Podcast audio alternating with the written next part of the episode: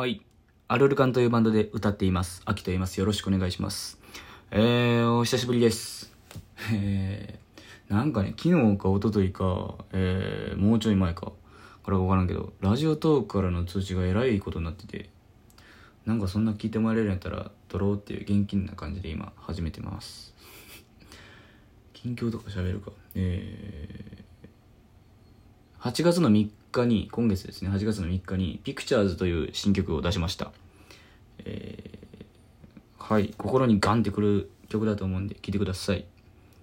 びっくりすると思います。はい。で、えー、あとはね、イベントツアーを回ってて、で、この間名古屋が終わって、次大阪、で東京、うん、で、そのツアー終わりで、8月の27日に、えー僕の地元大阪難波ハッチで、えーその世界っていう大きなイベントやります。先輩同世代後輩と呼んでやるんで、えーめちゃくちゃ楽しいイベントになると思うんでぜひぜひ来てください。で来月からワンマンツアー、ね、9月4日から始まってファイナル11月26日トーシピットっていう、えー日本では一番大きなライブハウスでワンマンやるんで、えーぜひぜひ来てください。んなところでしょうか。うん久しぶりなんでちょっと近況を話してみました。じゃあお便り読みますか。えー、もうどこまで読んだか覚えてないんでえーと新しい順でいきます。はい、いきます。Y さんより。アキさんへ、最近チケットの保険と転売にストレスを抱えています。生きたライブのチケットを申し込みましたが、落選しました。でも、ツイッターでは何倍も転売されています。ライブに行きたいですが、知らない人に自宅住所や名前を教えたくないため迷っています。転売を見ると悔しいです。アキさんどう思いますか？愚痴ですみません。決意を前には当選しました。楽しみにしています。え決意を前にっていうのもあれですね。あの、来月から始まるワンマンツアーのタイトルです。はい。当選おめでとうございます。楽しみましょう。えー、自宅住もう教えたくないもんな、普通。怖いもんな。そうねまあ、個人的にはよ、それは普通に買って普通に見に来てほしいけど、まあでもただ、おおよそ俺の理解の及ばないところで、えー、これでよろしくやってる人間がいて、まあ気持ちがあって、まあ世界があるんでしょうね。うん、あると思うんですよ。ねだからね、うん、まあこういうのには首を突っ込まないでいるのが賢いんでしょうけど、まあでも僕はね、あのーなんだ、本当の意味での調和とか信頼っていうのは、あの、全員が意見を述べて殴り合った後にしか生まれないと思ってるんで、はい、なんか言うんですけど、えー、まあだからなんだろう、まあルールを作るっていうのが誠実なのかなと思うんですけど、バンドにできるのは、まあなんだろう、公式のトレードとか、ね、入場時のもっと厳しいチェックとか、まあ仕組みを変えることなんでしょうね。なんですけど、まあ俺、他にやることいっぱいあるからさ、今。もっとかっこいい曲作って、もっとかっこいいライブして、もっとかっこいい活動して。もうそれがメイン。で、まあこうやって思いも発信しつつ、それが大前提だと思うんで、まあそれやって、もうどうしても目につくんやったらその時考えます。うん。もう生きてればそんなことばっかりやしな。ね、大きくなったらラルクバリのチェックできるようになるかもしれんしね。はい。まあ、そうだな。まとめると、まあいろいろあるやろうけど、全部吹っ飛ばすライブするんで、はい。楽しみにしてください。はい。次に行きます。なおこ M さんより。すごく眠いのに布団に入ると眠れません。アキさんは眠れない夜はどうしてますか？寝つくのにおすすめがあれば教えてください。僕は諦めます。次の日寝ます。無理なものは無理なんだ。そうやななんかあるかな。あれ、キャンドルをつけてるよ、最近。最近、いつやろ？なんか、て、なんやったかな？節電しろみたいになったやん。なんか、ちょっと前に。あの、クーラーつけんなじゃなくて、もっと前。その時にキャンドルつけ始めて、あの炎の揺らぎとかはいいかなと思ったね、なんか。ただ消さずに寝ると次の朝、ブーってなるけど。はい。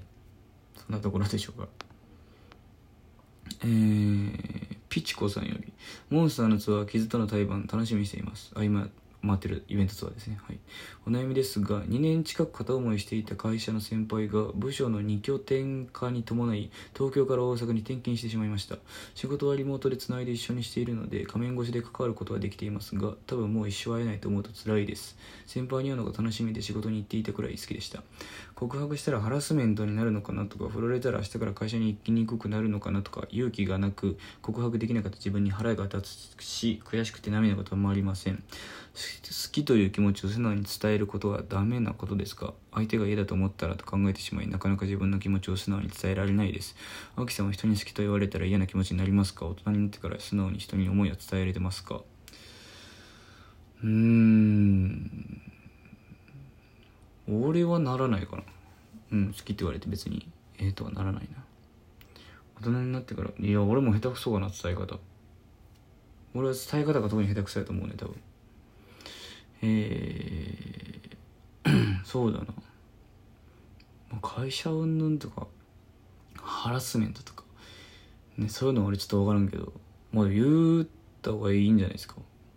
これいつやろメッセージくれてんの？ねえ。でも言わないと話が進まなくてしんどいと思うのでうん。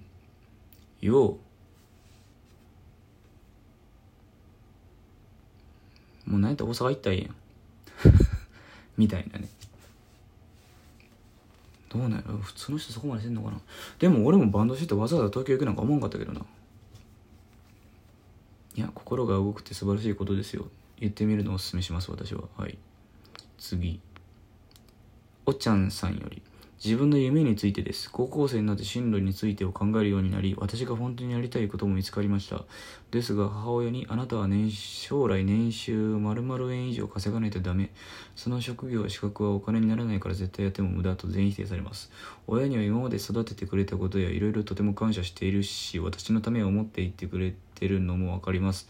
でも自分にはやりたいことがあって、でも親に逆らう強さもありません。親に従っても自分の思う道を進んでも、どちらにせよ後悔は残っていくと思います。アキさんはどちらの道が正解だと思いますか？ご教授お願いいたします。うん、正解はないよね。うん、優劣もないし。どっちを選んでも後悔とか大変なことがある。うん。壁が出てくるね。問題って言ってもいいかな。もう次々壁が出てくる。どんな生き方しても。だからそういう意味で言うと、えー、お母さんはね最初の壁になってくれてるよねお母さんは、まあ、さっきも言ったけど壁はどんどん出てくるから。まあそれを何枚乗り越えるかとかどこまでいくかはねおっちゃんさんの自由なんだけど。まあでも1枚目とか2枚目の壁で心が折れちゃうぐらいならそこにいた方が幸せかもしれないっていうところなんでしょうね。まあでもねうん。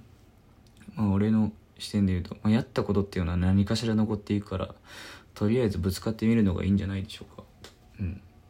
えー、結果がどうあれ多分その時の痛みが、えー、君にその価値を教えてくれると思います。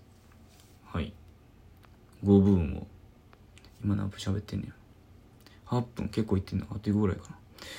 アキさんこんばんは。私は少し前に会社を辞めました。辞めた理由は一つではなく小さな積み重なりなのですが、きっかけとなったのは一緒に働いていた人に言われた一言でした。簡単に言うとコロナに関することで、私自身のことだけではなく、青木さんたちのようなバンドやコロナによって大変な思いをされている方たちへの侮辱とも取れる発言をされ、それが本当に許せなくて体調不良にもつながってしまったため辞めざるを得なかった形でした。